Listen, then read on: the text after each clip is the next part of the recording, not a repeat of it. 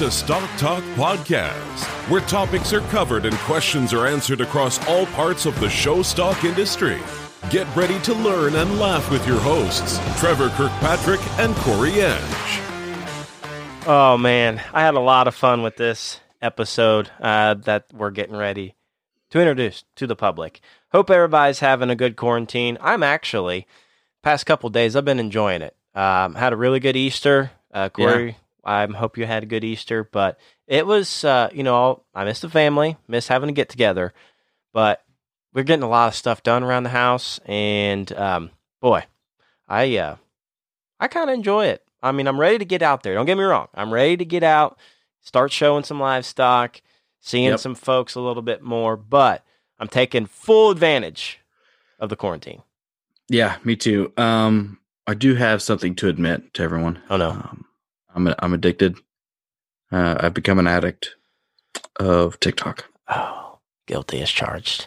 Yeah, I'm a, I'm a TikTok addict, and I really just enjoy the the Carole Baskin remix dance thing. I mean, that thing is hilarious, and the, and the dude that's dressed like Joe Exotic that does it. Uh, what a what an inspiration. Um, yeah, quarantine's going well. I, dude, we you talk about getting stuff done around the house. I mean, there is no better time to get extra stuff done that you wouldn't have otherwise gotten done because of work. Right. Uh, now, here's the other problem: is that I think my wife is realizing just how much I can get done, Uh huh. and um, that's a problem. We're Yeah. gonna need to go back to work soon. Hey, honey, can you add this to the list since you're home? There, there was a since, All since the you're home. Yeah. Uh, now, yeah, we uh we like deep cleaned our house. Um, when was it? Oh, it's uh Easter Sunday morning, and let me tell you, just got a notification on my phone. How about that? There you go. what an idiot. Uh, anyway, so we deep cleaned our house Easter Sunday morning, and literally less than two hours because we both woke up and were like, "What Let's are we going to do today?" And like, you feel like you have a lazy day if you're not doing something, Right. And so it was just a, it was a deal, and and I just hope I can keep it this way. Yeah. Ah. It- when you're home like that for a while, let stuff go. yeah. And then sometimes I when I get looking at stuff, I'm like, ah, I almost changed my the office, the office, I guess I should say. I about changed it all around yesterday because I was getting a little bored. Good thing I didn't Yeah. because I really like the way it is now. But uh, speaking of TikTok, we talk about that a little bit with Heidi. Um, Yeah. the Stock Talk TikTok, the Legacy Livestock Imaging TikTok. Maybe maybe have a collab. Mm. So looking forward. We don't have any that. TikTok videos, so don't go searching us. You'll Yeah. just see our picture. Yeah, right. But speaking of going looking at stuff, um, Walton Webcasting uh, is the way to do it. I've been archiving the crap out of WaltonWebcasting.com. I've watched so many shows. Oh man, and it relived the moments. I still get the butterflies and watching some of the hogs I had out. I mean, I'm talking a couple years ago, a couple shows ago, and uh, I do that all the time. But something very exciting happening this Saturday: the Cyber Stock Show, the Poland Bracket Buster Showdown is happening, and I am pumped to see that thing too. And I'm sure everybody's going to be tuning in. Make sure you check that out this Saturday on WaltonWebcasting.com, the Cyber Stock Show Bracket Buster, brought to you by Poland Show Pigs. Sorted by Mr. Dr. Sir Mark Hogue Yes. and uh, commentated by Mr. Clay Zwilling. And who else is doing it? Um. Is it Lindsay? I think it's Lindsay. Oh yeah.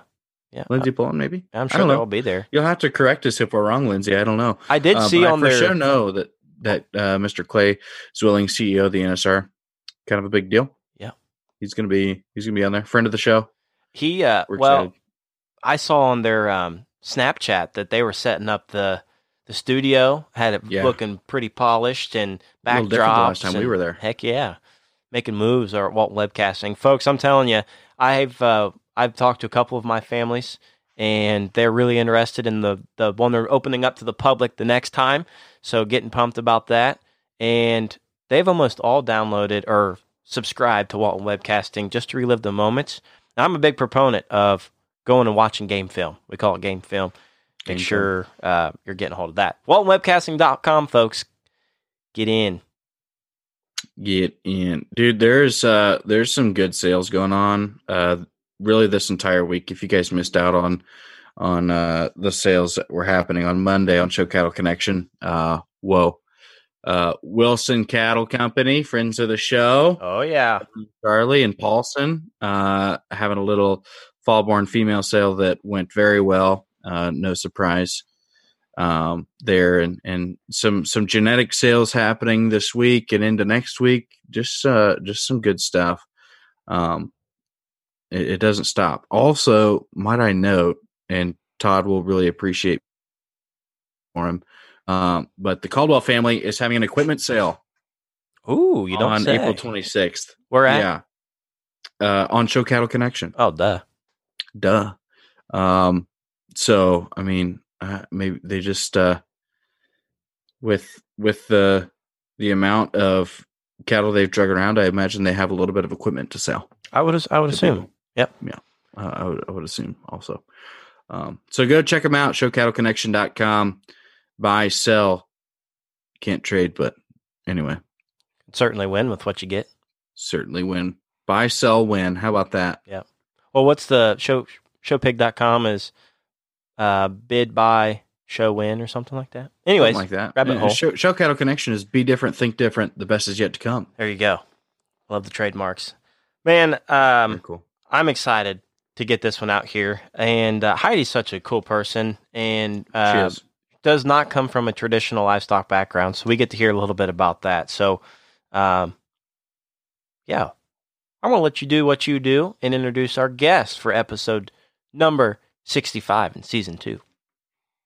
I'm not entirely sure that I can do justice for this intro based on the guests that we have, but I will try. We're talking to a inspiring human who has taken pictures that have won multiple awards. We're talking about a person that travels the country photographing people, livestock, events, scenes from around the United States of America. We're talking about a person who needs no introduction. We're talking about Miss Heidi Anderson.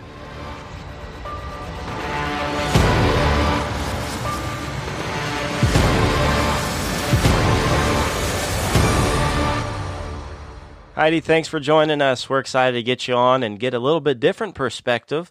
Uh, but before we get started, just tell us a little bit about yourself, where you're from, and what you do for a living. Hey guys, I'm uh, really, really excited to be here. Uh, we actually live in Topeka, Kansas. Good Midwestern folks. Uh, my husband is from Manhattan. Um, if you say where I'm from, it's a lot more complicated question. uh, I grew up as a pastor's kid and a military brat. So I would say we're from a little bit of everywhere or a little bit of nowhere. um, went to a lot of different schools growing up. Both professions moved us around quite a bit. So, um, yeah, we've lived in a lot of places around the country. Been to was visited 48 out of 50 states before I graduated high school in a couple Wow. of different countries. Jeez. So, What are the what are the two? What were the two? I, honestly, and they're still the same too. Hawaii and Maine. Huh. Okay. And Two so I need to, you know, anybody in Maine who needs something shot, hit me up. But definitely Hawaii might do that one for free. Yeah. So, There. Hawaii, stay there. If you're listening, hook me up. That's There you awesome. No, that'd be a that'd be a trip in itself. I mean, uh, we're contemplating that for the honeymoon. So, hey, maybe we'll have you come photo the honeymoon. How about that? Then it'll be a win-win. deal, deal. oh, awesome. So no, we always love to hear uh, our the history of our guest, and you've touched on kind of where you're located uh, right now. But give us a little bit of who Heidi Anderson came to be, who you are today. Um, well, my husband and I own Legacy Livestock Imaging. Yeah, uh, started so if you back it up about a dozen steps, um, actually started in the portrait and wedding photography business. Um, after getting a degree in um, finance and a degree in accounting, because obviously, if you're going to be a photographer, why not get a stockbroker's degree, which is what I thought I was going to be when I was going to college. So Um, but we this year marks 20 years of being a professional photographer. And um, like I said, started with that, traveled the country um, doing ballet photography actually for oh. a number promotional videos and pictures for a number of um, professional ballet companies. And you know, because obviously the next, you know, way to segment into the livestock industry is shooting a bunch of ballerinas. But Black Swan, livestock. See, there you go. Yeah. There's all sorts of ballets that have that have livestock in them. You just don't know. so, um, but you know, the way that legacy started is I married a rancher.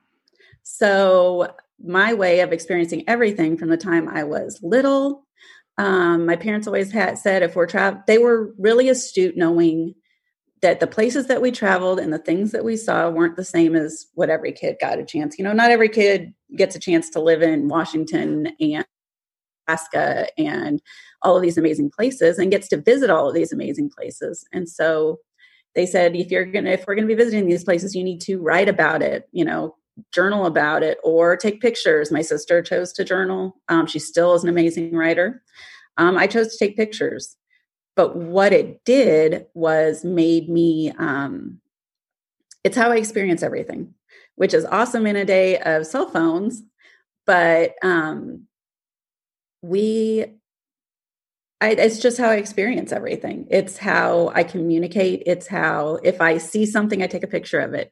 Um, and that was from when I was a little kid. So it was a really natural transition um, into photography as a profession, um, especially when my kids were really little. Uh, it allowed me to do what I needed to do with them, um, especially on the portrait side and the wedding side. And then on weekends, I could shoot weddings, and it was fantastic. Um, when Charles and I got married, it was a really natural thing for me to go and learn about how he grew up mm. and learn about how um, you know what his experiences were. And so started taking pictures around their family farm and then he introduced me to the stock show world. And um, of course for me you know walking through the barns it was you know not for any kind of a professional use or anything but i thought it was just riveting how people were fitting mm-hmm. um, things that people took for granted because they have literally grown up around it every single day of their lives were things that i was unbelievably fascinated by just yeah. art of it, the um, the intensity of it, and um, so it just you know it started really naturally. If we ever made a huge plan to make legacy what it is today at the very beginning, I don't know that it ever would have happened. Mm.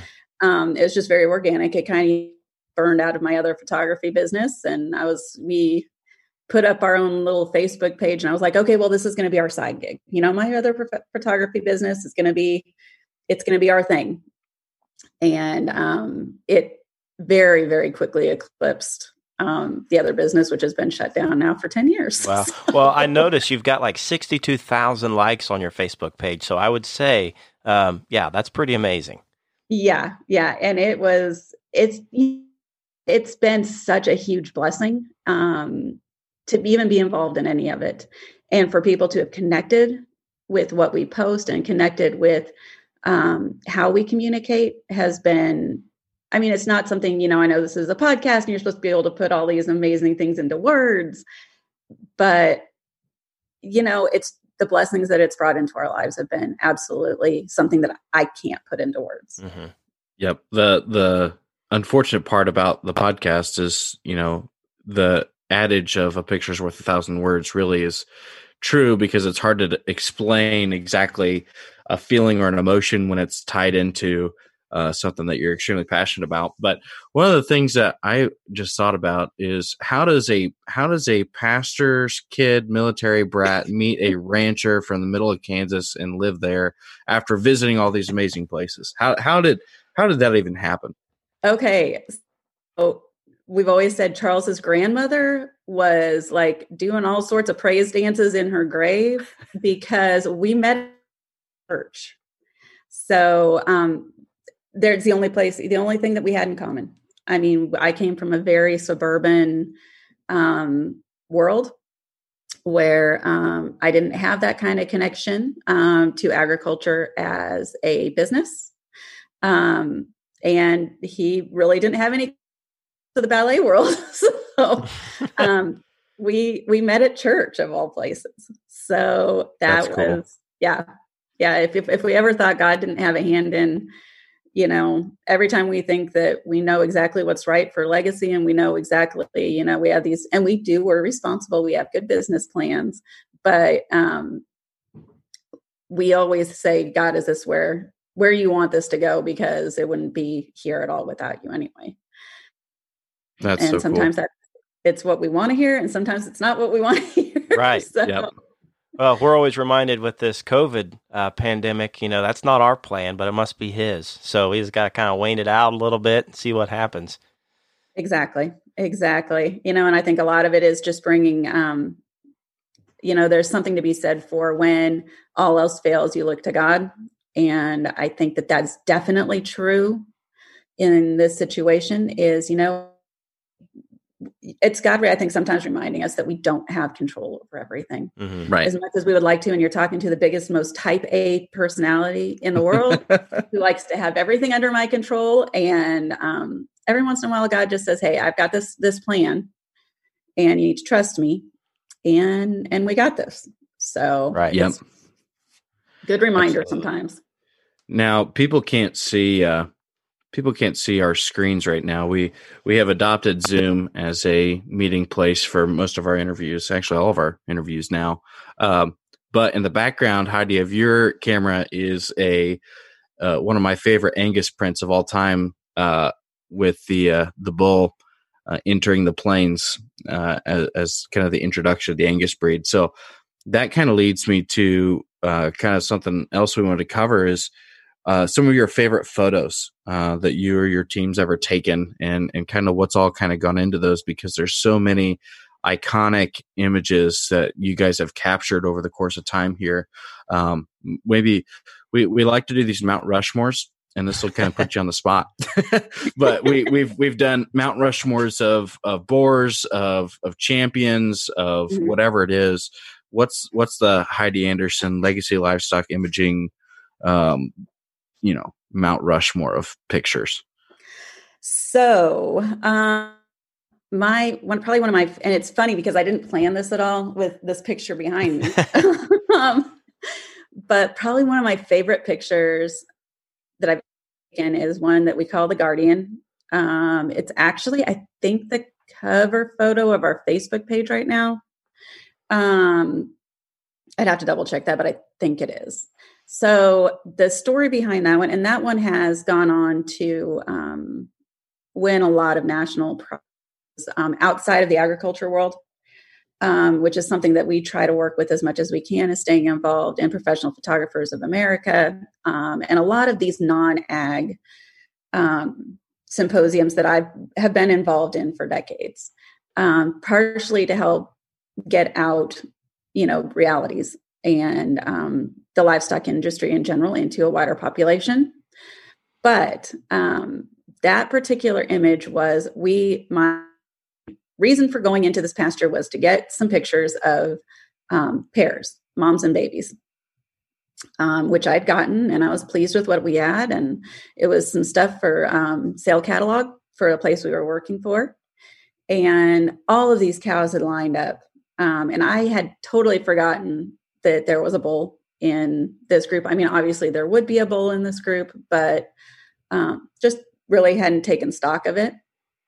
And younger bull, and he decided to come up and stood right in between all of these pairs, um, and they're all lined up, curious about what I'm doing.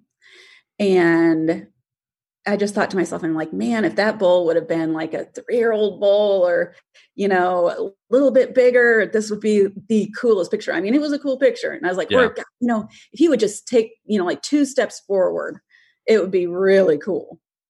And 30 seconds later, takes two steps forward, throws his head to the side, bellers just exactly like the pic that picture. Yep.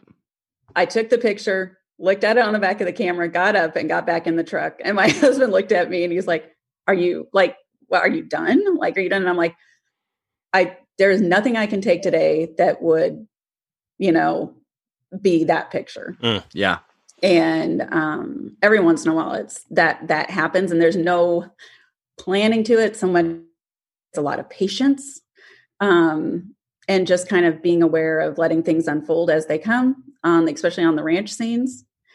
Um, but it and it was just you know and it's one of those things you keep your fingers crossed and you know i knew i had it exposed right and everything but once i got it onto the computer there was details in that that i didn't even necessarily catch in the first glimpse mm-hmm. that it was just perfect and i was really thrilled with how that can um, it's probably one of our best selling prints um, yep. and it's connected with a lot of people outside of um, the agriculture world too. So, um, and I think the other thing when you talk about favorite photos, it was hard for me because we've shot so many different um, iconic type of moments. But I think I guess what we're best known for um, is the pictures that we take that have connectivity and the ones mm-hmm. that resonate with people the most. Um, and there are dozens of those that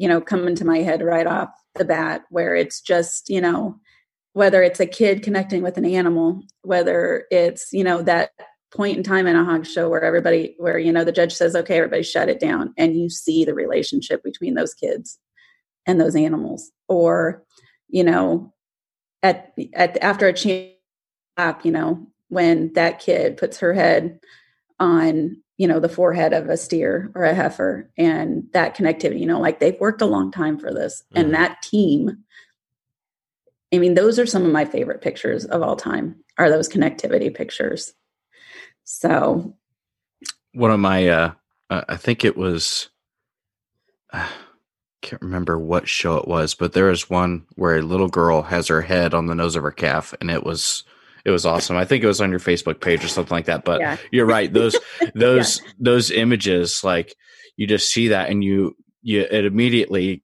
draws your attention to it and captures an emotion that maybe you had at one point in time. Mm-hmm. Um, right. And whether it was with a with an animal relationship or something else, like you remember, or you kind of get that feeling, like I know exactly what they're feeling in this moment. What was funny, Corey, was I mean we've we worked uh, you know a lot about trying to get some social media posts out there and all that, and uh, you know the Legacy Livestock Imaging is a new uh, kind of partner with us, and we got on their Facebook page just to see all the cool photos. And Corey and I were on the phone at the same time, and he's like, "Yeah, let's just get on their Facebook page, see what's up." We both simultaneously like, "Oh, I want that picture in my living room."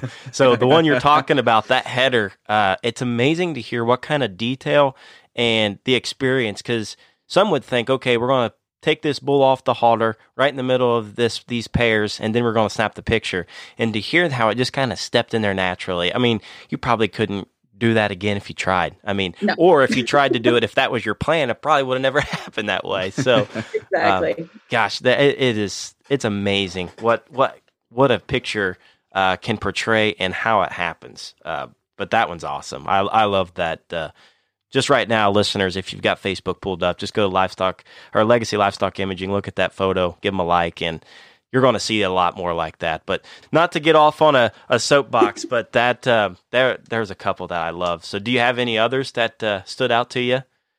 Well, um, gosh, I mean, there's the so I want to say it was probably five or six years ago. Uh, we got a quick shot of um and if anybody knows this guy they know it is not an easy shot to get. Um i was at nebraska cattlemen's classic and was chatting with arlo jansen back in the barn.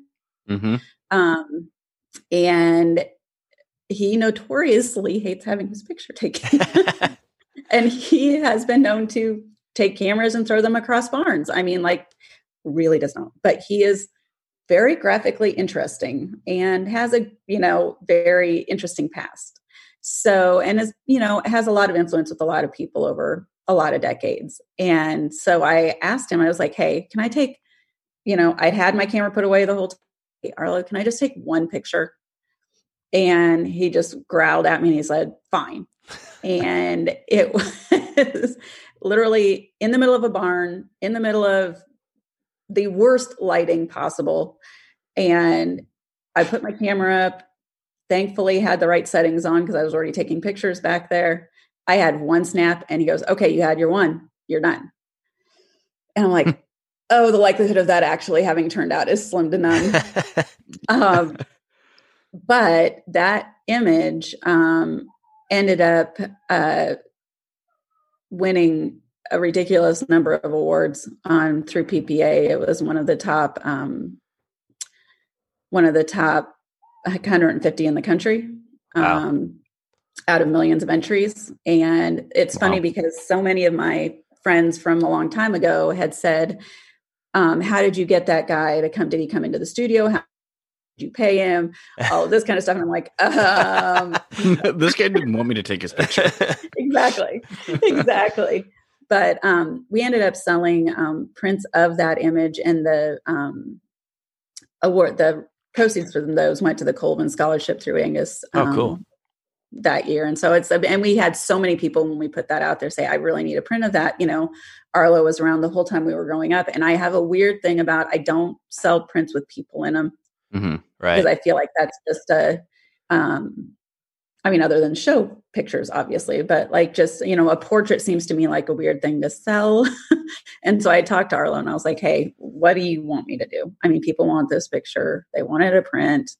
Um, and I just I couldn't I and I and we didn't we didn't keep any proceeds from it. We just, you know, covered our printing costs and you know, did a limited edition of that and sold out quickly. That's wow. the last time we Quick break in the action with an incredible episode with an incredible person.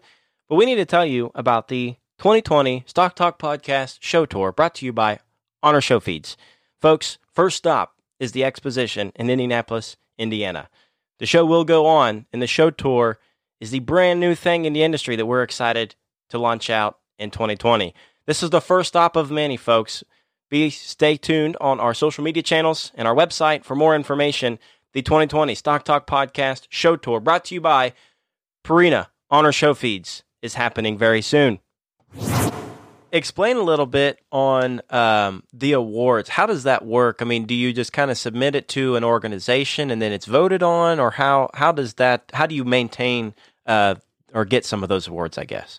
Okay, so Professional Photographers of America, which if you are a photographer out there listening to this podcast, you need to join Professional Photographers of America. It is um, an organization I've been involved with for a long, long time.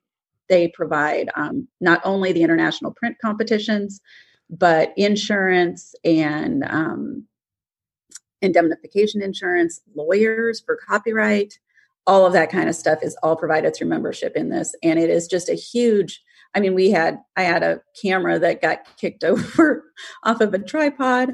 Um, buy a bull and broke a $2,500 lens and it cost me $100 and they sent me a new one. Wow. That's wow. Insurance it is. So um, it's worth it as far as that one goes. Um, but uh, for, oh, shoot, I want to say it's been like 75 years. They're on 75 years of the international print competition. Um, what it is, is every professional photographer um, who is a member, which has the opportunity to submit four images a year to a district competition. Um, and then out of those, they you either merit um, at the which is you have to score 85 points or higher, or 80 points or higher to merit um, at a print competition. And then out of those um, to the international print competition, you either merit or you loan at that. And to loan, it has to get voted on um, by a panel of judges that say, yes, this is a loan image. And then those loan images are exhibited number of um, venues over the course of that year. Hmm. Um, but there are, I want to say, out of the original pool, there's um, between two and three million images submitted. Jeez. Wow. Um, there are 850 loan images every year out of that. And we've had, I need to count, I don't know how many merit images we've had. I've had at least a few merit images every year. Um, I've had 11 images though over the course of my career. Wow. Wow. That's amazing. That's but, awesome. And we don't submit anything that's not an ag images over the last 10. Wow, that's really cool. So that's you know, I, I we still do some other photography. We still do some weddings and stuff like that. But I've really made it. We made the commitment that if I'm going to enter, I'm going to enter agriculture only images, um, which makes it a little bit harder. right. They're all judged on um, tech excellence, lighting, originality, storytelling. Um, there's a lot of elements that goes into those. So, well, what a what an awesome way to share the agriculture story too through an image. Uh, that's really neat. Um, what? So when it comes to like, uh, you know, the the copywriting and and the kind of the legality side of of of imaging, I guess, because I'm I know that there's lots of aspiring photographers out there, um, especially in this livestock, um, the show stock industry that we're in. So when it comes to that kind of stuff, um, is um, being involved in that professional photographer, you know, is that just kind of the end all be all, or is there, are there other ways that that you would kind of explore doing some of that stuff? Um, there are, I think that's a good starting point because it's a good business starting point for photographer, period whether you're doing livestock, whether you're doing, and, and you know, we take ourselves seriously as professional photographers and not just quote unquote livestock photographers. I mean, there's there's all sorts of tools available through PPA, um, but then there's also tools available through um, professional livestock um, or ag communicators. There's a lot of um, online support groups. There's a lot of um, LPC, which is um, Livestock Publications Council, um, is a great tool, not just for livestock photographers, but for people who are doing ag communications as a whole. Also, you know, tap into your local universities, tap into K State, tap, it. tap into OSU, tap into Texas Tech. These have amazing programs that um, that can teach you at least the basics of things.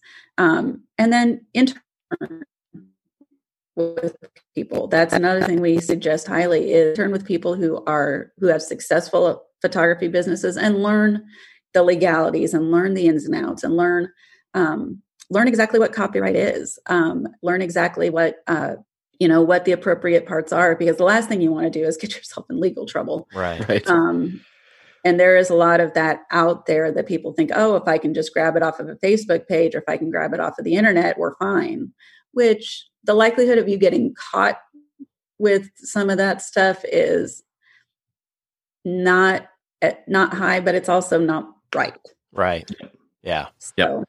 Well, it's one of those subjects, uh, you know, we we kind of talked about too. Is um, when we had Brad Hook on was, you know, the people taking watermarked images um, and stuff like that off the internet, and and uh, you know that's that's something that uh, you know we we have here on this on this discussion board too. So we'll get to that later, but that that definitely I think is involved in in all this. So Yeah, before we get into our first segment, I do want to uh, touch on the, um, you know, we've got a lot of show livestock people on here, and maybe they've met you at the backdrop. Hopefully, that'd be a good place to meet a photographer. Uh, Oh, yeah. But what are some of the best livestock that you've ever pictured before, rather it be at a backdrop or maybe out in pasture or whatever uh, that you can think of at the top of your top of your head? Oh, so when you outlined this was one, and I had 50 come into my head. So I figure it out and narrow it down. We've been so blessed to be able to photograph some of the best stock in the country, period. Um, and that's an honor and a blessing. Um, but I have to say, one of the probably some of the best stock that we've photographed is stock we can't talk about very much. Um, we do a lot of work for Trans Ova Genetics. Um, and so we have opportunity to see some of these breed changing females, um, you know, and be able to photograph them in pasture and clones. Um, some of the bulls that you know and love that we've had the opportunity to photograph as babies.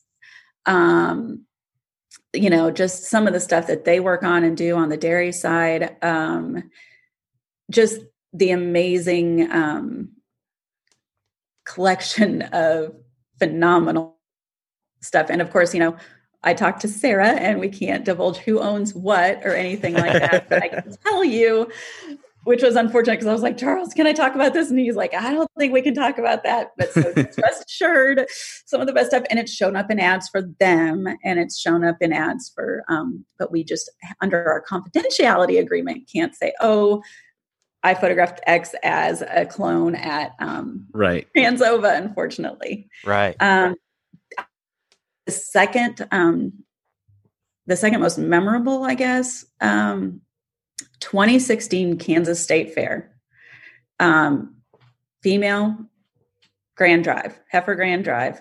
Um, there were either five or six national champions um, from junior nationals Wow. In that Grand Drive, and every single one of those are breed changers right now. Um, from Limousin to Angus to it was just I mean just standing there, and I can't remember if it was I think Scott Bush judged that that year, and him just standing there going, I mean, yeah, just I have n- no idea. yeah. At that point, as, as an evaluator, you're almost sitting there and all just like Taking it in. you're just studying. You're just studying what they are versus like trying to find your favorite. Yeah, because I think because we do a top five in Kansas, but um, I know that it had to have been six because he left the national champion, and Wow. that which is unbelievable. Yeah. So it was it was just it was one of those years, and it, you just were floored by the level of quality all in one space.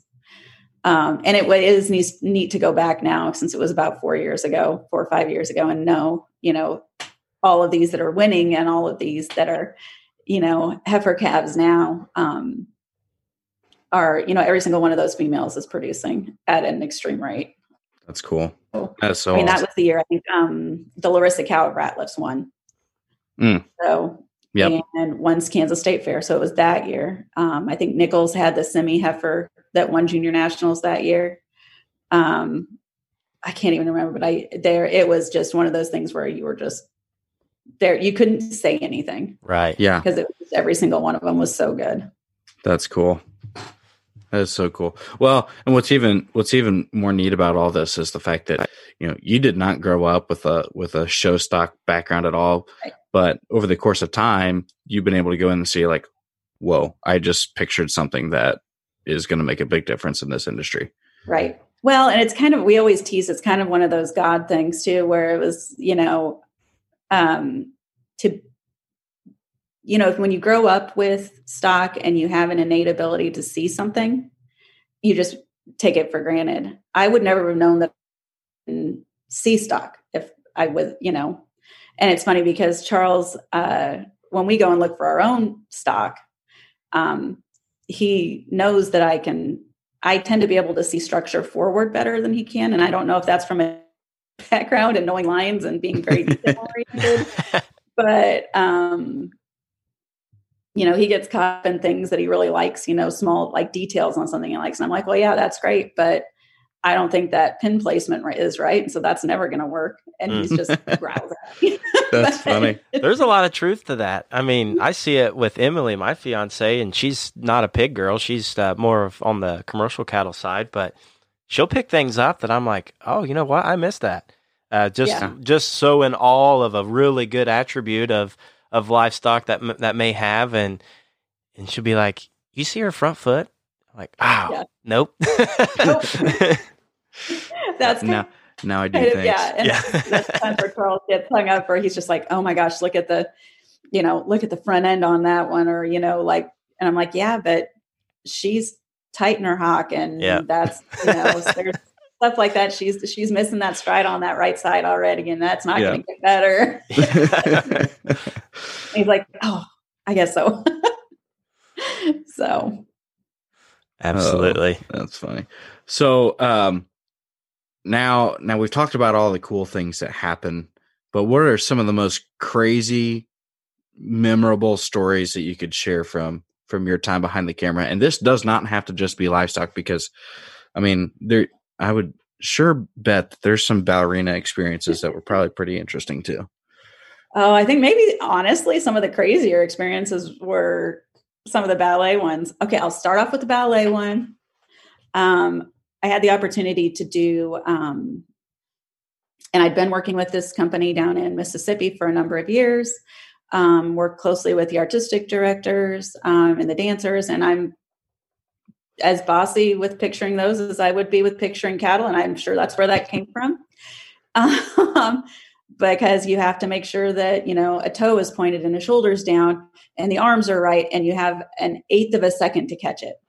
Um, especially when they're doing things like jumping. Um, and one of the artistic directors was part of the photo shoot, and I heard myself saying, "All right, you need to point your toe you're turned in you're you know gotta get that shoulder down. And i'm like i am telling somebody from austria who's been a professional dancer and i'm just like in my head going what am i doing? But then he's like oh, okay i'm doing it i'm doing it. That's That's hilarious. And it's- funny because i think especially at the backdrop that experience does actually translate because sometimes especially with hogs and cattle you have an eighth of a second to catch just the right image Yeah. I mean, we're not even talking a full second. You're talking about, and everything has to be right. So you have to be able to evaluate from, you know, nose to tail. Whereas, like in a dancer, from fingertip to the bottom of their toes, like that, everything has to be in the right place at the right time, and you have a to catch it. Wow. And I think that's even more more true in hogs than it is in cattle. Um, but cattle too, there's some of them where it's just like you just got to wait for it. They're going to pop that head up just a little bit Yeah. more, or they're going to, you know, bring that nose down. But it has to be right from the very tip of their nose to the very end of their tail. That's where the Yeah. shutter, isn't that what they call shutter? And there's a bunch of shots all at once.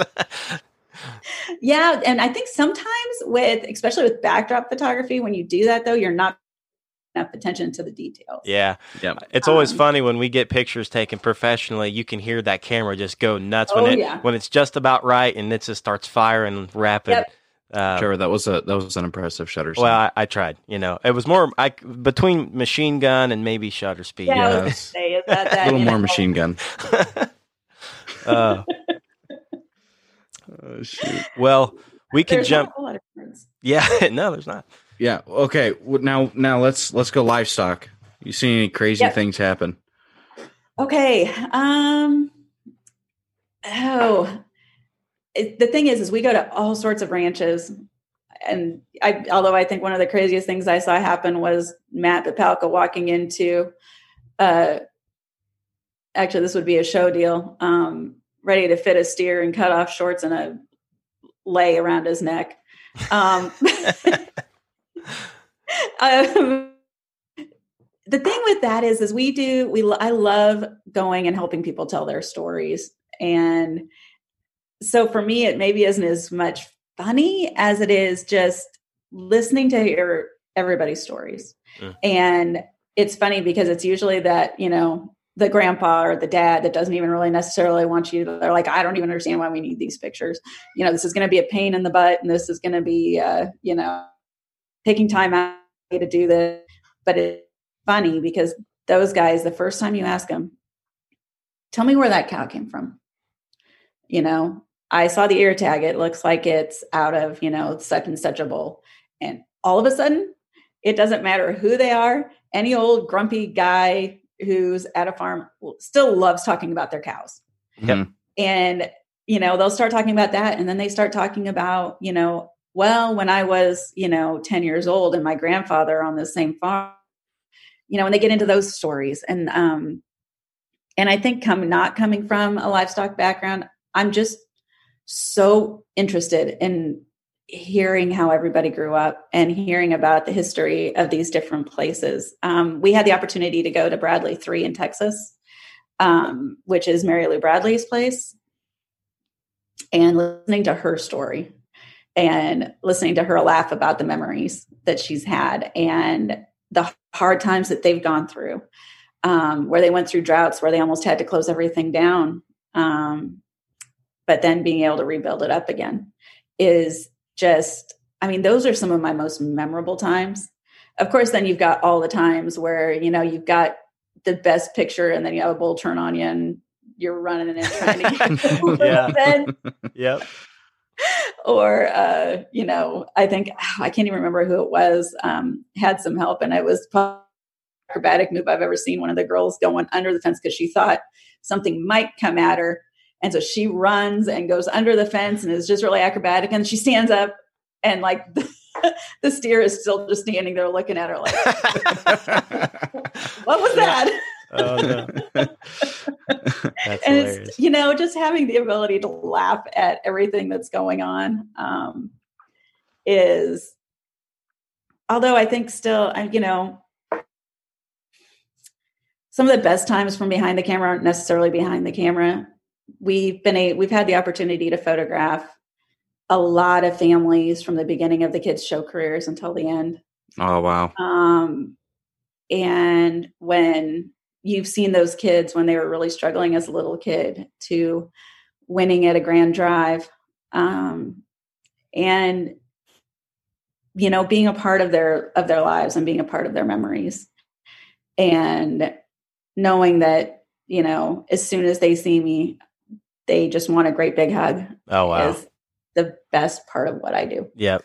you know There's nothing greater. I was actually I was kind of flipping down through memory lane, I guess. I don't know why, but I just thought, you know what? I'm going to go back to my mom's Facebook page and look through like photos from 2010. Why not?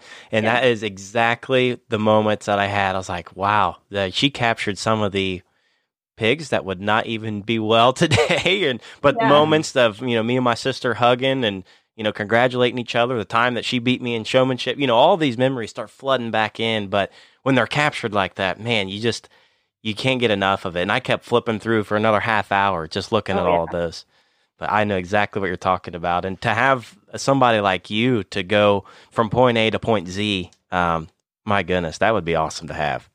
uh, it's just i think that's probably the biggest honor in what we do is being able to um and that's part of the, you know we one of the best feelings i have is like a lot of the kansas state fair families you know when we first started they're like yeah we brought our camera to every show and we don't bring a camera anymore we Hmm. might have our cell phone Mm-hmm. but we're like they depend on us for those memories now Right. and it allows them to be present with their kids and with their families. They're not worried about getting that perfect picture for their memory book and for their F- for their 4-H book. They're worried about making the memories with their kids, not necessarily capturing. them. Right. Right. Which is more important, maybe. I mean, Uh, yeah. at some I think- point, the mom or the dad, whoever's taking the picture, is, is technically out of the memory because it's not captured. So exactly. that's that's a good point.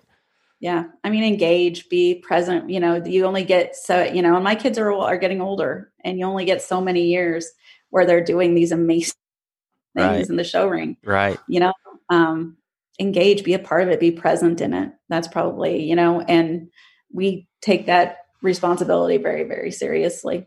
Um and we talk about how winning and when we have our photographers um taking pictures uh we always remind them winning looks different for everybody. Hmm We've got some great people who work for us who have been blessed with really, really good show careers. And I said, you know, it's going to be easy for you to picture, you know, take every picture of those first and second place animals. Right. But for some people, like when we're shooting the American Royal, you never know. It's, you know, this may be the first time they've been to a major, or this may be the first time they've been to state fair. And even if they say in second to last in class, it's a big deal Mm-hmm. and if you're um uh, you know or it might be the last heifer you got off of your grandfather's farm you know Right. Um, just memories and winning looks different for everybody. Um you know maybe grandma's at home watching and that's where you know things like walton webcasting comes in um that they can't get to those shows anymore. And so we are responsible for their memories.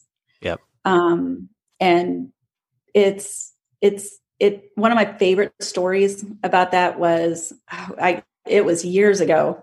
Um i think at kansas junior livestock show and was this you know division of angus heifers that had been going against each other all year long and they were all really good and the top two had flip-flopped a hundred times um, and one of the girls who came out of the ring had gotten second in class um, throws her show stick at her dad throws the heifer at her mom and stomps off. Oh boy. She's second in class and ended up reserve division. Um, and but she was so angry about it. And I turned my head, and it's still this is probably one of my favorite pictures too, just because of the story behind it. Um, I turned my head, and the girl who had gotten third, um, and this is, I mean, probably a 12, 13 head class, a big class of Angus heifers. Um, the girl who had gotten third, they never stood that high. And her dad had his arms stretched open and, and gave her, you know, mom had tears running down her face and just gave her the biggest hug. And they were so excited that she got third place. Wow. Um, and that's perspective. And this family ended up, I mean, they ended up, um, the girls were little at that point. Um, they ended up having a really good show career. Um, that was a good stepping off point for them. Um, they were like, yeah, we were third to two heifers that were champion and reserve Angus Yeah. for the entire year. And they were, I we're talking, these are heifers that, you know, were champion divisions at junior nationals. And this is a family who had just worked their hiney off all year um, with what they could afford. Yeah. So, but it's stuff like that, you know, just sometimes you just got to remember that there's perspective in all of it and everybody started somewhere. That's right. Right. So uh, we're going to move into our first segment we call Topics from a Hat.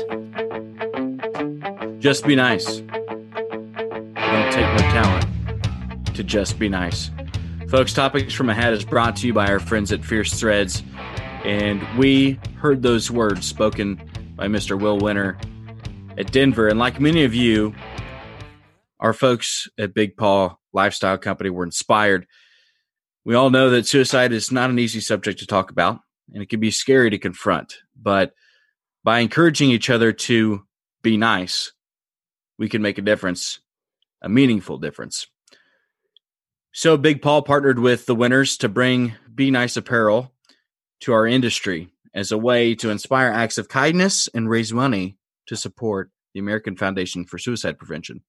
The line of apparel boldly asks you to be nice, but it takes a step further. The semicolon shaped used to share Will's inspirational words means a great deal in the fight to combat suicide. It's used to show that this is not the end of a sentence, it's not the end of a life, just a moment to pause and consider the possibilities that lie ahead. And in these moments of darkness and uncertainty, will you be there with a kind word? Will you reach out and extend an offer of friendship? Will you choose to be kind? The Be Nice line of apparel is available for a limited time, and you can shop the Be Nice collection at www.bigpawlifestyle.com. This one comes from Andrea on Instagram. She sent us a message. So, uh, the topic this time is her. She says, My husband and I try to take pictures of our calves every year, and it always turns into an argument. I would like to know and get your thoughts on how we can make this process more enjoyable, or do we just hire a professional? Boy, I hear this story a lot when it Me comes to too. picturing livestock. So, we have a professional with us. What's your thoughts on that, Heidi? Oh, so we have a lot of thoughts on that. Um, and I hear this so many times. Um, I've got a couple of different thoughts on that. Um, the first one is if you know, if you're good behind a camera and you know a camera and you know what you're doing, by all means, take your own pictures. But if you're going to, um, treat it like it's a big deal. Um, be prepared, be organized, have enough help. Um, I think sometimes people just, oh, my husband and I are just going to run out and we're going to shoot 20 head of heifers, just him and I. And that is always a recipe for a disaster, um, or at least at very best, a test to marital bliss. um, because if you're going to do it, you know, make sure, you know, even if you're not going to hire a professional photographer in to come, especially if you're only doing like eight to 10 head or something like that. Um, get one of the kids down there, you know, in your county, get a couple of people to come help. Make sure they're, you know, if you're going to get frustrated if they don't look the way you want them to, but you want to make sure they look the way you want them to before you take the picture Right. um, make sure you have enough help have somebody to get ears have somebody to you know, be pushing them through and having them ready. Um, I mean, even with me photo, you know, when I'm photographing stuff, when Melissa's photographing stuff, when Kyla's photographing stuff, the best that we can do is you can only do so much if you don't have enough or have the right help. Mm-hmm. If you don't have the right, you know, people getting ears, if you don't have the right people getting them ready, um, you know, if you're going to try to take pictures of bulls who haven't seen people, um, you know, if they've been in a feed yard and they you just pulled them out to to get them pictured, they're going to try to take somebody. So, you know, being prepared from the beginning through the end and having them around people and having them around expect not take everybody out in the in the picture pen is always a good start. Yeah. yeah. um, you know, and having somebody back there getting them ready. Um, and you know, make sure that they, you know, these these animals have seen a shoot a couple of times and they've seen, you know, where they're getting pictured a couple of times and have enough room and things like that. That being said, um, there are a number of people who are we for who are very good behind a camera. And the only reason we come is to save their marital. yeah, right. um, it is, you know, sometimes worth. And if you're, and but especially if you don't know what you're doing with the camera and you're just fiddling around with it, you will make up in your sale price what it costs you to have a professional photographer plus some. I would say if you have somebody professional come in, um, you're going to break even on that cost just because those pictures are going to be need to be from the angle they need to be at um you know and then plus you know plus some but i say you know you're not going to lose money by having a professional photographer come in. And you might not might you will save your peace of mind. Now if you have a family that works awesome together um, by all means you should be doing it yourselves um, especially if you don't have a lot. Um, but you know again and just it, you have to treat each other as professionals then almost too. I mean this is your business you know whether you're selling no matter what you're selling um, whether it's hogs whether it's cattle whether it's sheep or goats this is your business. And if you're trying to sell it you need to treat it as such which means you need to treat the picture pen as a professional space which means even you know just like these kids being homeschooled don't be mean to your teacher Mm. Um, even if she's your yeah. mom, yep. you know, same rules apply. Um, I'd like my children to listen to this podcast for that part. Uh, um, but, uh, you know, don't treat, if your mom is taking the pictures, don't treat her any different than you would treat me or Kyla if we were coming in. Right.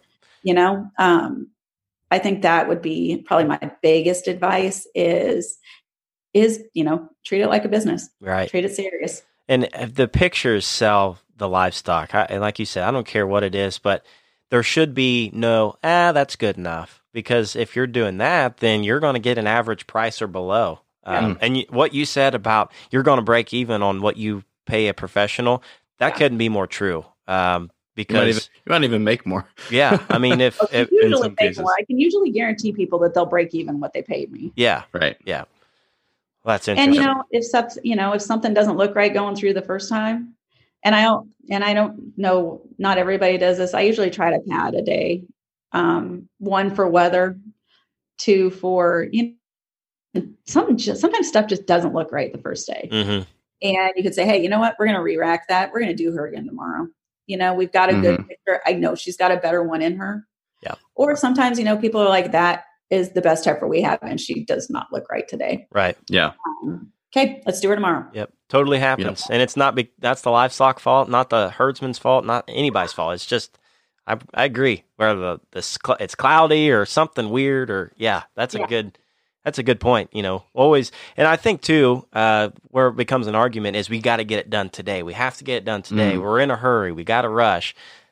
Anything in a hurry is never good, especially when you're involved in livestock. Um, that's that's never a good good recipe. But yeah. And that's just that again goes to planning an organization. Yeah. I mean, you know when your sale is going to be, you know when you need the pictures done, you know when you need the videos done. And for most people, you need to be planning that out and saying, hey, we a sale next time, six months before then, we need to be booking a photographer out. Yeah. You know? Right.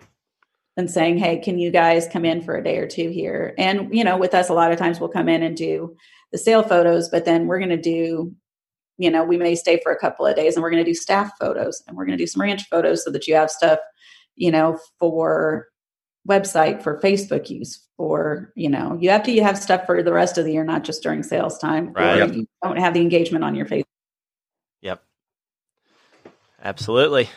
Yeah. Good question, Andrea. Thanks for sending that one in. Uh, definitely a topic that I'm pretty sure you're not the only one that has. so yeah, for sure. for sure. So for those that um, are the the uh, aspiring photographers, this is this is maybe a good good time to pay attention and uh, get off your phone or whatever you're doing while listening to us. Um, so we know that th- there's folks young and old really out there um, who do dream of becoming a livestock photographer and and want uh, want the hobby to be more of a profession at some point in time. Um, what what advice do you give them? First thing I would say is um, know your camera, figure out what camera you have, read the manual. Um, every time I get a new camera now, and I've been doing this, my first professional camera was a film camera, the four word film camera. um, but you had to know how your camera worked when you were doing film, or you wouldn't get the right picture. I mean, you just didn't. You had to know how exposure worked. You had to know how your all your settings worked. Um, and I would say that's always, you know, when I get a new camera now, first thing I do is I read the manual front to back because I want to know what new bells and whistles are on it and things like that. Um, be creative would be another one. Um, you need to eye. I think that would be kind of opening your mind up and opening your creativity up. Um, and just shoot like you wouldn't believe. I think, you know, going around um, where you live, going around, um, the more you can't just say, I want to be a photographer. It's a lot of planning that goes into it, and there's a lot of um, practice that goes into it. There's a lot of learning that goes into it if you want to do it well. Um, also, I would say seek out internships. Um, there are a number of them out there. We offer five a year um, five different internship possibilities. Um, and I think, you know, learn from people that that that are successful. Um, I had the opportunity early on in my career to work with two extraordinary photographers that were gracious enough. Um, the first one I interned with, um, he was an unbelievable technician with a camera. Um, I mean, to camera lighting, that was where my studio photography days started. Um, but I had to know in and out exactly how those cameras and lights and lighting worked and how many stops you had to be on this and what your exposure needed to be on that. Um, and then the second one I actually shared a studio with for five years um, was a beta tester for Photoshop, still is. And he um, was able to work with him and glean and i think just being open um, to what you want to learn um, but spending the time with those two really is what inspired our internship program um, to be honest because i feel like if we're blessed enough to um, be doing well it's our responsibility to uh, to be able to teach the new generation um, kind of what the ins and outs of that are, um, and to help them use their cameras and to help them learn about um, to learn about Photoshop, to learn about social media, to learn about I almost said social distancing. Good God, it is a buzzword right now. I know. Um, but to learn about all of those things and yeah and so I, I, would say you know and there's internships from writing from at, at a lot of different places. Um, a lot of the breed associations have internships. Um, i don't i think there's some of the other photographers um, have internships. We have ones that cover oklahoma youth expo american royal state fairs junior national season exposition and summer type conference. Um, so it's kind of like whatever you're interested in but it's also um, we only have one or two people that consistently work on our staff that haven't gone through our internship program. Wow. That's cool. So, and it's kind of neat to be able to look out there now and see um, people who are working for breed associations, people who are working for major publications, um, people who are marketing directors at different companies who started through our internship program. Um, and that's really, really fun to see. Absolutely. Well, uh, you know, anybody listening out there, be be progressive on how you uh, how you take your next step, and what better way to do it with a company who is doing it the best um, best out there. So, again, find them on social media. I'm sure uh, they'll be posted out there. Get a hold of those guys. We're pausing again because if you have not visited stocktalk-podcast.com yet and looked at the scholarship that we are offering to those eligible applicants that are ages 16 to 21 as of January 1st, 2020, please do so and send all those kids that are uh, within that age range uh, and kids and young young adults. I should I should say young adults because that's what they are. Go check it out um, because Trevor and I put this idea together uh, through the inspiration of a good friend of ours, Mr. Luke Ziegler, uh, and we decided that uh, what a way to give back for us, um, but more importantly, what a way to help other aspiring youth and young adults in our industry uh, get off to a little bit of a head start. So the winner of this uh, Stock Talk Build Your Legacy Scholarship will receive a thousand dollars and a feature on a future episode of ours. So head over to stocktalk-podcast.com and check out all the things necessary to apply, which there aren't very many. Um, and let us know how we can help. We'd love to chat with you and we're so looking forward to the conclusion of this. Applications must be submitted by midnight, May 29th, 2020. All right, folks, back to the show.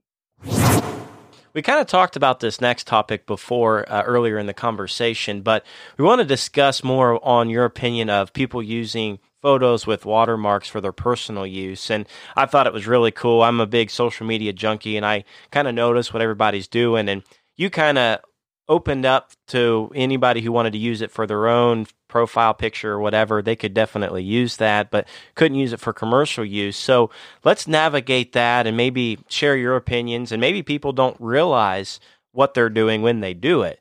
Uh, so, what's your opinion on uh, the watermarks and, and how people are using them?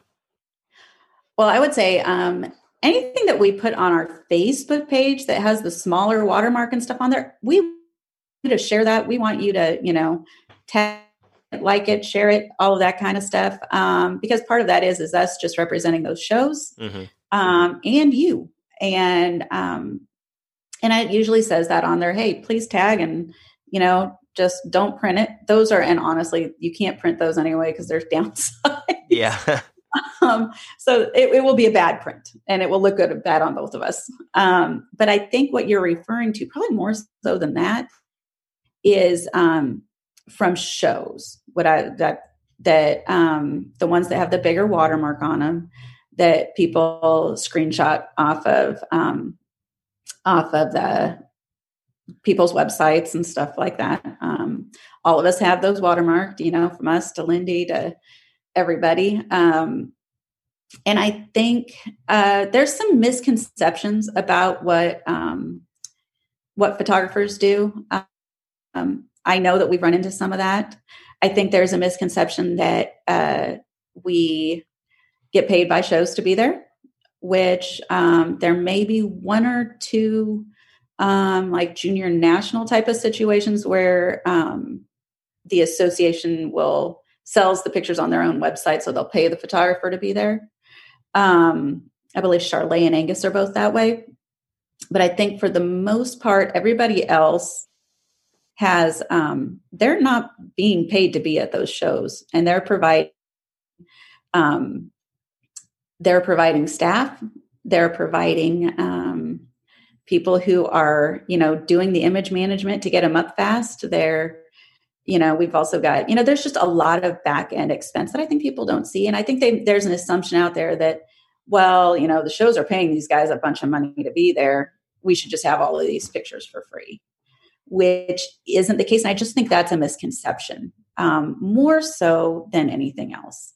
Um, and man, we want you guys to go look through all of the pictures on our website. But we have, um, and we've taken a very diligent rule on if we're going to ask you guys to buy the pictures, and especially if we're going to ask you guys to not take pictures of the backdrops while we're taking them, we're going to have those up in a hurry.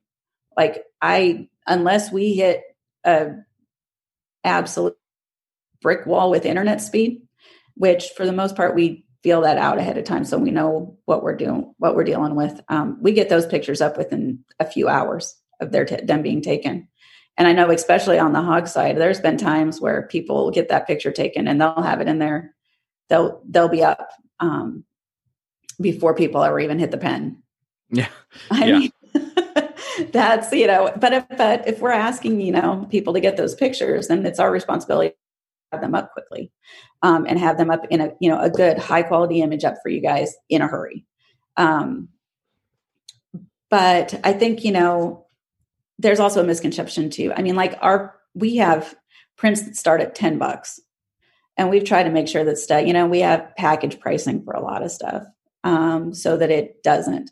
But i think you know you wouldn't expect to walk up to sullivan's or weavers and um, say, hey, I'm just going to use half a can of this and then I'm going to give it back, but I'm not actually going to. That's a good comparison. yes. Very good.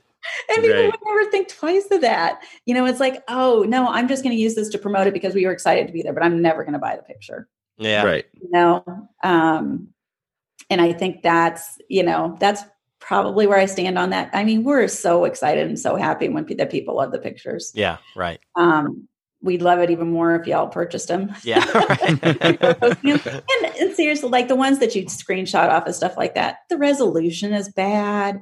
You have a huge watermark over it. right. You know, it's one of those things where it's like, you know, you have 20 million things going on in the picture that don't need to be there. And it's not the best representation of you or of your stock or of your, you know, production either. Right. So, Absolutely. Well, um, that brings us to our our next segment because I think we we uh, I don't want to beat a dead horse. In other words, buy the pictures. That's right. buy the pictures. Um, but our next segment is one that I think uh, I'm I'm most interested to get your take on.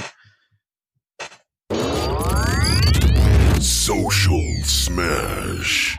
Social Smash is brought to you by Brad Howell Ford. I just noticed on Facebook that Brad Baxter Howell is actually building a house. So Ooh. congratulations and good luck to you, sir. Um, and for that reason, I'm telling you to go to Brad Howell Ford and buy some trucks so he can pay uh, pay for that house that he's building. So, uh, Kokomo, Indiana, great customer service, award winning uh, opportunities there with those folks at Brad Howell Ford. So, uh, Heidi, this uh, this segment is uh, where we discuss our biggest social media um, or industry pet peeves. And so, for that, I'm going to turn it over to you. What do you got for us? I'm really anxious. All right. Well, you're going to think I'm a goody two shoes, but um, I actually get pretty upset about it. Um, my biggest social media pet peeve is negativity, hmm um, especially between people. I, you know, what we, Charles and I were talking about is if you don't have the guts to stand up at the biggest concert you've ever been to with the person in front of you on a microphone and tell them what you're about to post on social media about them, maybe you shouldn't say it Mm. because that's where your reach is. And and I think just negativity in general. There's we all have problems and we all have issues and we all have you know, and I, there's a difference between you know asking for help and you know being you know things being serious and I'm not upset about that kind of stuff. But if you're going to be just negative and if you're going to bash people or you're going to be, you know, awful to somebody on social media, oh, just why? There's enough negativity in this world in general. There's enough infighting and competition and all that kind of stuff um, in the show ring. we have an opportunity with social media to build people up, to be positive, to, uh, you know, and especially like for us, where we have a really big platform, you can make choices. You can make choices in your life in general. Our choice is always to be positive. Um, and sometimes it's easier than others, but that's life. Sometimes being positive just is easier or is, you know, not as easy as being negative. Um, but yeah, that's probably my biggest social media pet peeve, mm-hmm. industry pet peeve is there's enough stuff going on cattle and hog prices, you know, whether it's you know the weather whether it's drought whether it's we have so many negative things that we can't control mm-hmm. um and that goes for the ring or being at a show but not just on social media is the ability to choose to be kind and choose to be generous that's one thing you know having a dad as a pastor yeah he always he always he said you know there there are a few things in this world that you have a chance to control. Um, you have a chance to control um, how you react to something. I mean, bad things can happen. How do you react? Um, and you can see that with a lot of this COVID 19 stuff, how um, some people are reacting. You know, you can choose to see, I'm at home with my family. Um, we're all facing a lot of things and a lot of difficulties and a lot of frustrations. I mean, all of us have stuff that's, you know, we're like sitting on pins and needles. Do we have junior nationals this summer? Do mm-hmm. we have mm-hmm. exposition this summer? Do we have summer type conference this summer? I mean, Like everybody's at such an unknown um, that I think everybody's kind of on pins and needles about that. Um, and we can choose to be negative about it, or you can choose to be positive, um, and be hopeful, right? and deal with things step by day, day by day as they come. Um, another thing that he's always said that um, you have enough regrets in this world you will never regret doing the right thing and you'll never regret being kind. Mm-hmm. Hmm. Um, you just won't. And it can, it's not always the thing to do, but, um, and whether that's on social media or whether that's just in your life with your family, um, man, sometimes you just can't take those nasty words back. And, you know, you're angry and you're upset and, you know, you on social media and the next morning you're like man i really shouldn't have done that. Yeah. Mm. no yeah. Yep. But you know and you very seldomly if you're in a you know if you're going to post something that's you know congratulatory to somebody you're not going to regret that no not at all. if all you're going to post something that you know hey good job hey you know this amazing stuff is going on in our industry when have you ever regretted that post yep Right. Now, if you're going to make, you know, put a p- picture online of a, you know, kid having a hard time in the ring. Yeah. You know, you don't know what's going on, you know. I love what you said about being at the concert. I think at times we don't really think about the power of social media because we sit behind the keyboard or your phone and all we see is uh, you know, whatever Facebook says, what's happening today or whatever and then you just sit there and type it in you don't think about who's going to see it you know it's going to be out there but you don't think about the thousands possibly millions of people who are going to uh, glance across that mm-hmm. so put a visual on that folks what heidi just said if you're sitting in the middle of a concert would you say that same thing um, but yeah i'm so with you there got to have more positivity in a time of uncertainty we need it the most and i've said that a couple times in the past but be nice, as I say at the Fierce Threads Big Paw. Just be nice. Yeah, they put it on the, nice. on a t-shirt. So now this is exactly. something uh, when we talked about uh, going along with the positivity.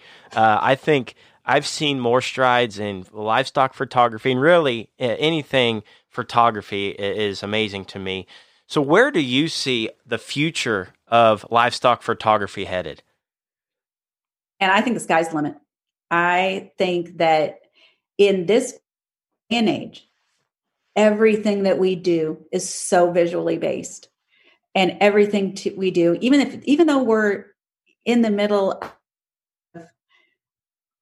you know this technological era, we still want to be connected. We still want to see each other. We still want to see what, you know, what things are going on. And I think more so than even it was 15 years ago you know, selling livestock, viewing livestock, livestock shows are such a visual thing.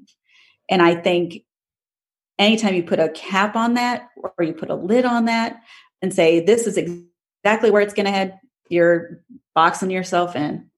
I think that there's so many opportunities and so many creative things that I haven't even thought of yet. Right.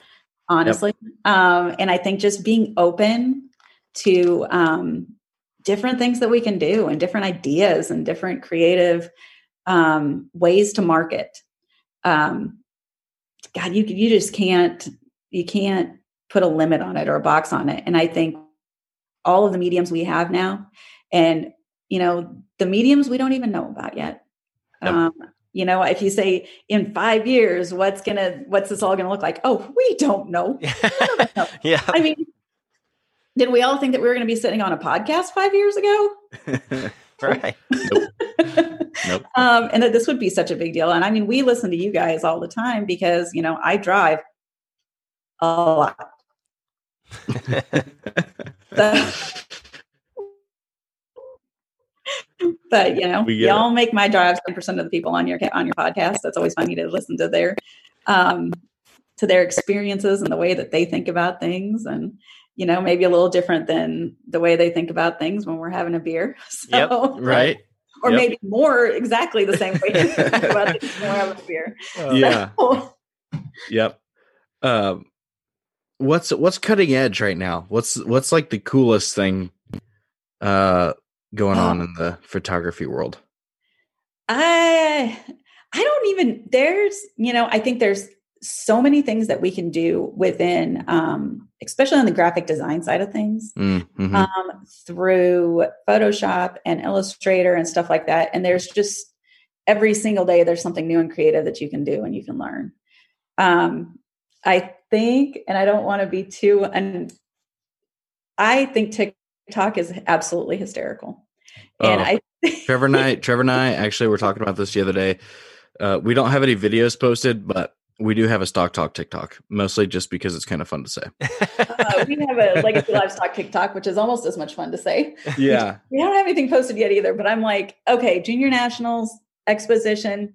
This has to be a thing. Maybe we need to do a stock talk TikTok. Uh, yes. Legacy. Let's do it. Let's do it. okay, it. which one of you guys is learning the dance then? Uh, I'll leave that to Trevor. Uh, yeah, it, it's for a laugh, right? Whatever. If I'm the butt of my own joke, know, let's do right? it. I think that, and I again, I think you're looking at stuff that's positive and fun. Um, yeah, and I think that there's just the technology we have now is makes it available for us to um, make things available so much faster um, than we could in the past. Honestly, the fact that we got fiber internet into our house, we can upload. Um, not that we're home all, but we are right now. Um, yeah. But you know, we can upload fifteen hundred pictures in five minutes. Wow, jeez, that's awesome. Full, that's full resolution. I mean, we can do upload videos in a nanosecond, which is we. I mean, things that would have taken us days even five years ago. Right, we can get done in the morning now. Um, but yeah, I mean, I, you know, and just and honestly, for us, it's been fun because I'm doing things, and we always try to do a lot of um, continued learning stuff throughout the year anyway. Um, but you know, we're looking more into some of these uh, web tutorials, and that's another thing that's available through PPA. I mean, stuff that I've really wanted to get into, but really haven't had the time. Mm-hmm. Mess with too much um, on the creative side. So I would say look for some new, fun, interesting stuff from us, especially on the graphics side, because I think we're I'm I because honestly, I have the time to delve into it a little bit right now. yeah. so well, we appreciate uh, so far. It's been in, in another incredible episode. We always, lo- I would love to hear just the stories, especially like yours as untraditional start and all that. But looking back on your time as, uh, you know, in your profession and even not in the livestock industry, growing up into it in your adult life, what has the show stock industry taught you and some of the lessons you've learned? Oh, that is, it's such an awesome question. But for us, I think, or for me, not growing up in this, um, Charles and I, which a lot of people I don't know know, our second both second marriages. So we both came into um, our marriage with children already. Um, so I was your stereotypical suburban mom.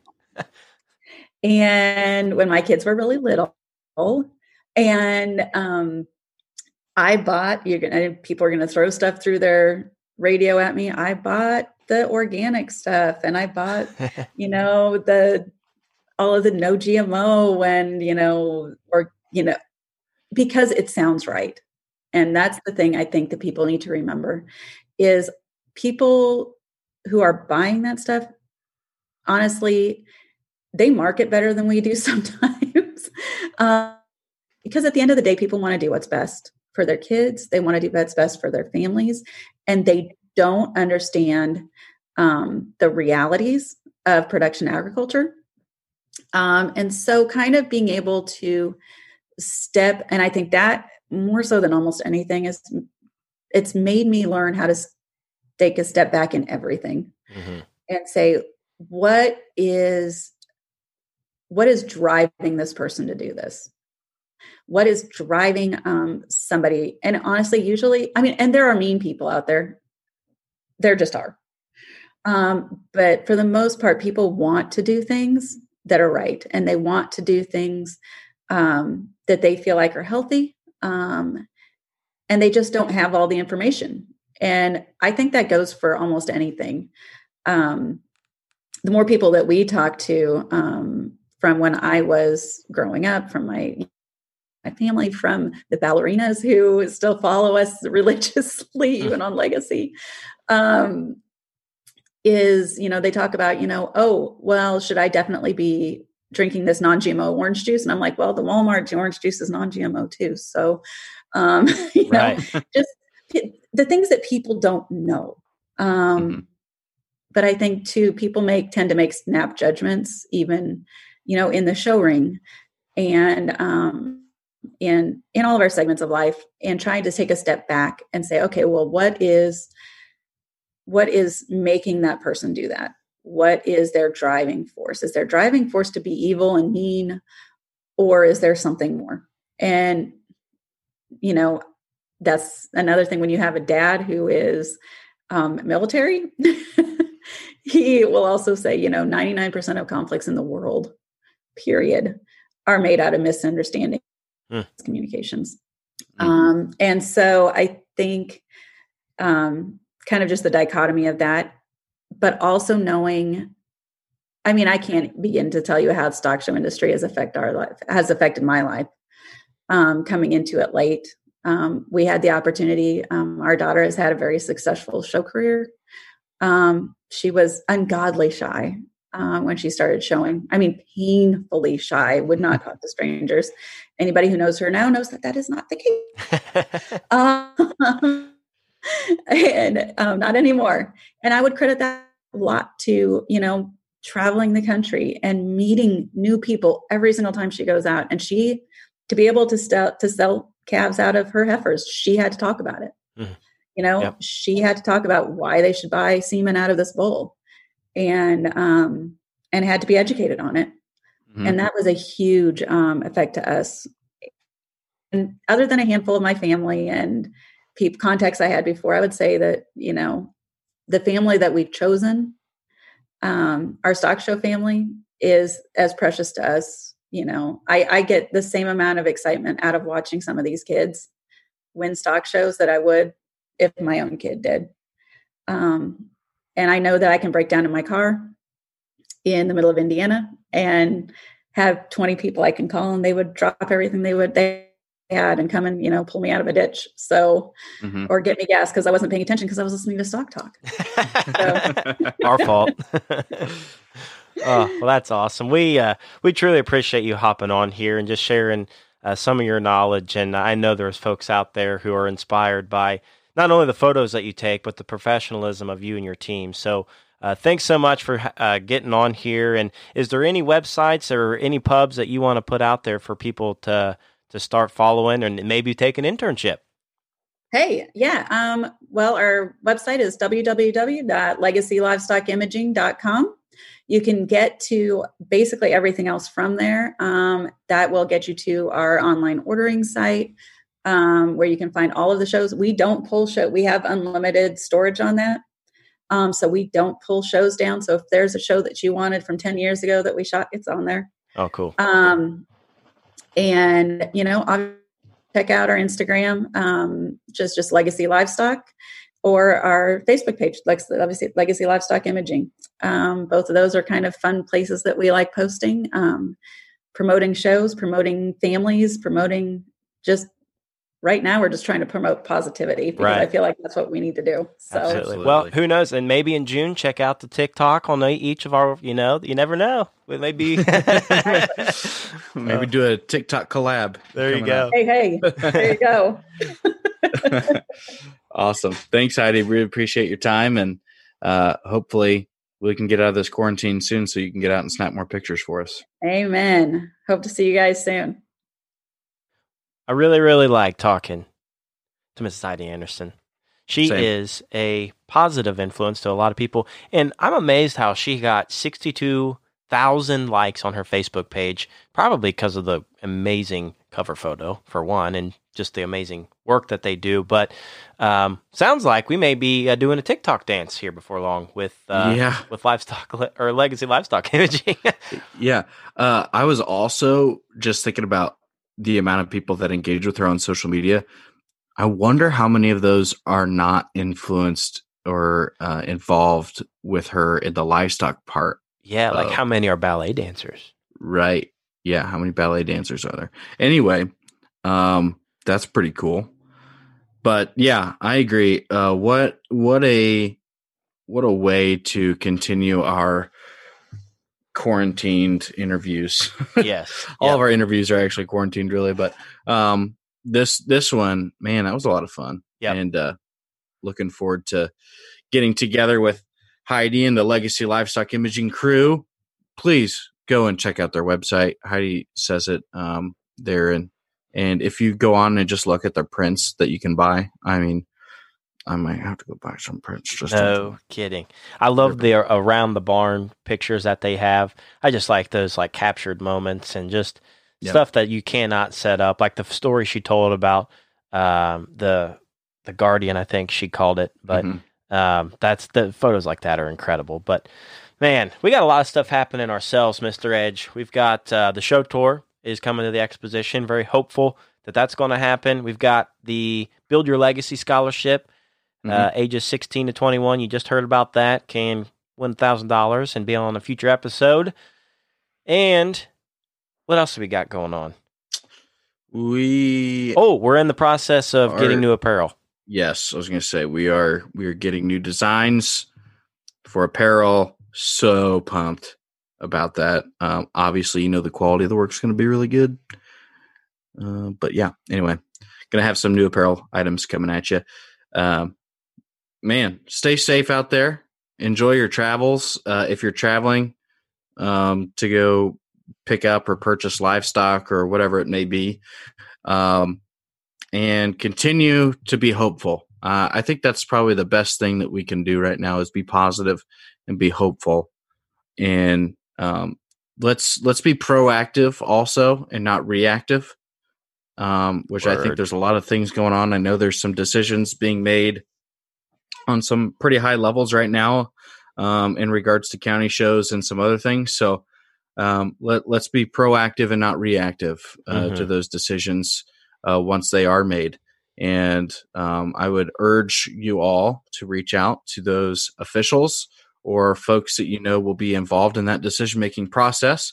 Um, don't voice concern, but voice um, what a positive experience uh, these kids have every year while while showing um, and what could be happening due to uh, a reactive decision instead of a proactive decision. Right.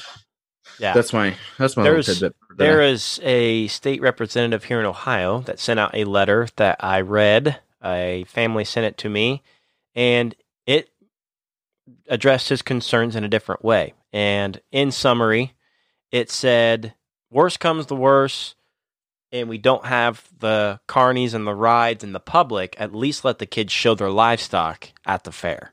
Mm. So I thought, man, that's a pretty good take. I mean, yeah, we're we're going to miss getting the cotton candy in the midway and, and all that interaction that we can get uh, from the public and have them learn about livestock. But worst comes to worst, let's just let the kids show in a more closed environment at their Right. county fair. Yeah, because at some point, uh, you know, the travel and the stay-at-home orders will they will subside. They they almost have to if we're going to keep our economy, uh, you know, floating. Uh, that's what it's doing right now. We're kind of treading water. It seems like. But Yeah. Anyway, I won't get into any political dis- uh, discussion. All I will say is, let's let's be proactive and not reactive. Yes. Uh, side note: Emily and I were watching the news this morning, and they always have like, you know, the death count and how many Uh, yeah. and all that. We looked at each other this morning. We're like, hmm, starting to flatten out a little bit. Plateauing. Yeah. So Yeah. hopeful. I'm very hopeful, folks. We're going to get on the sawdust very, very soon in that ring.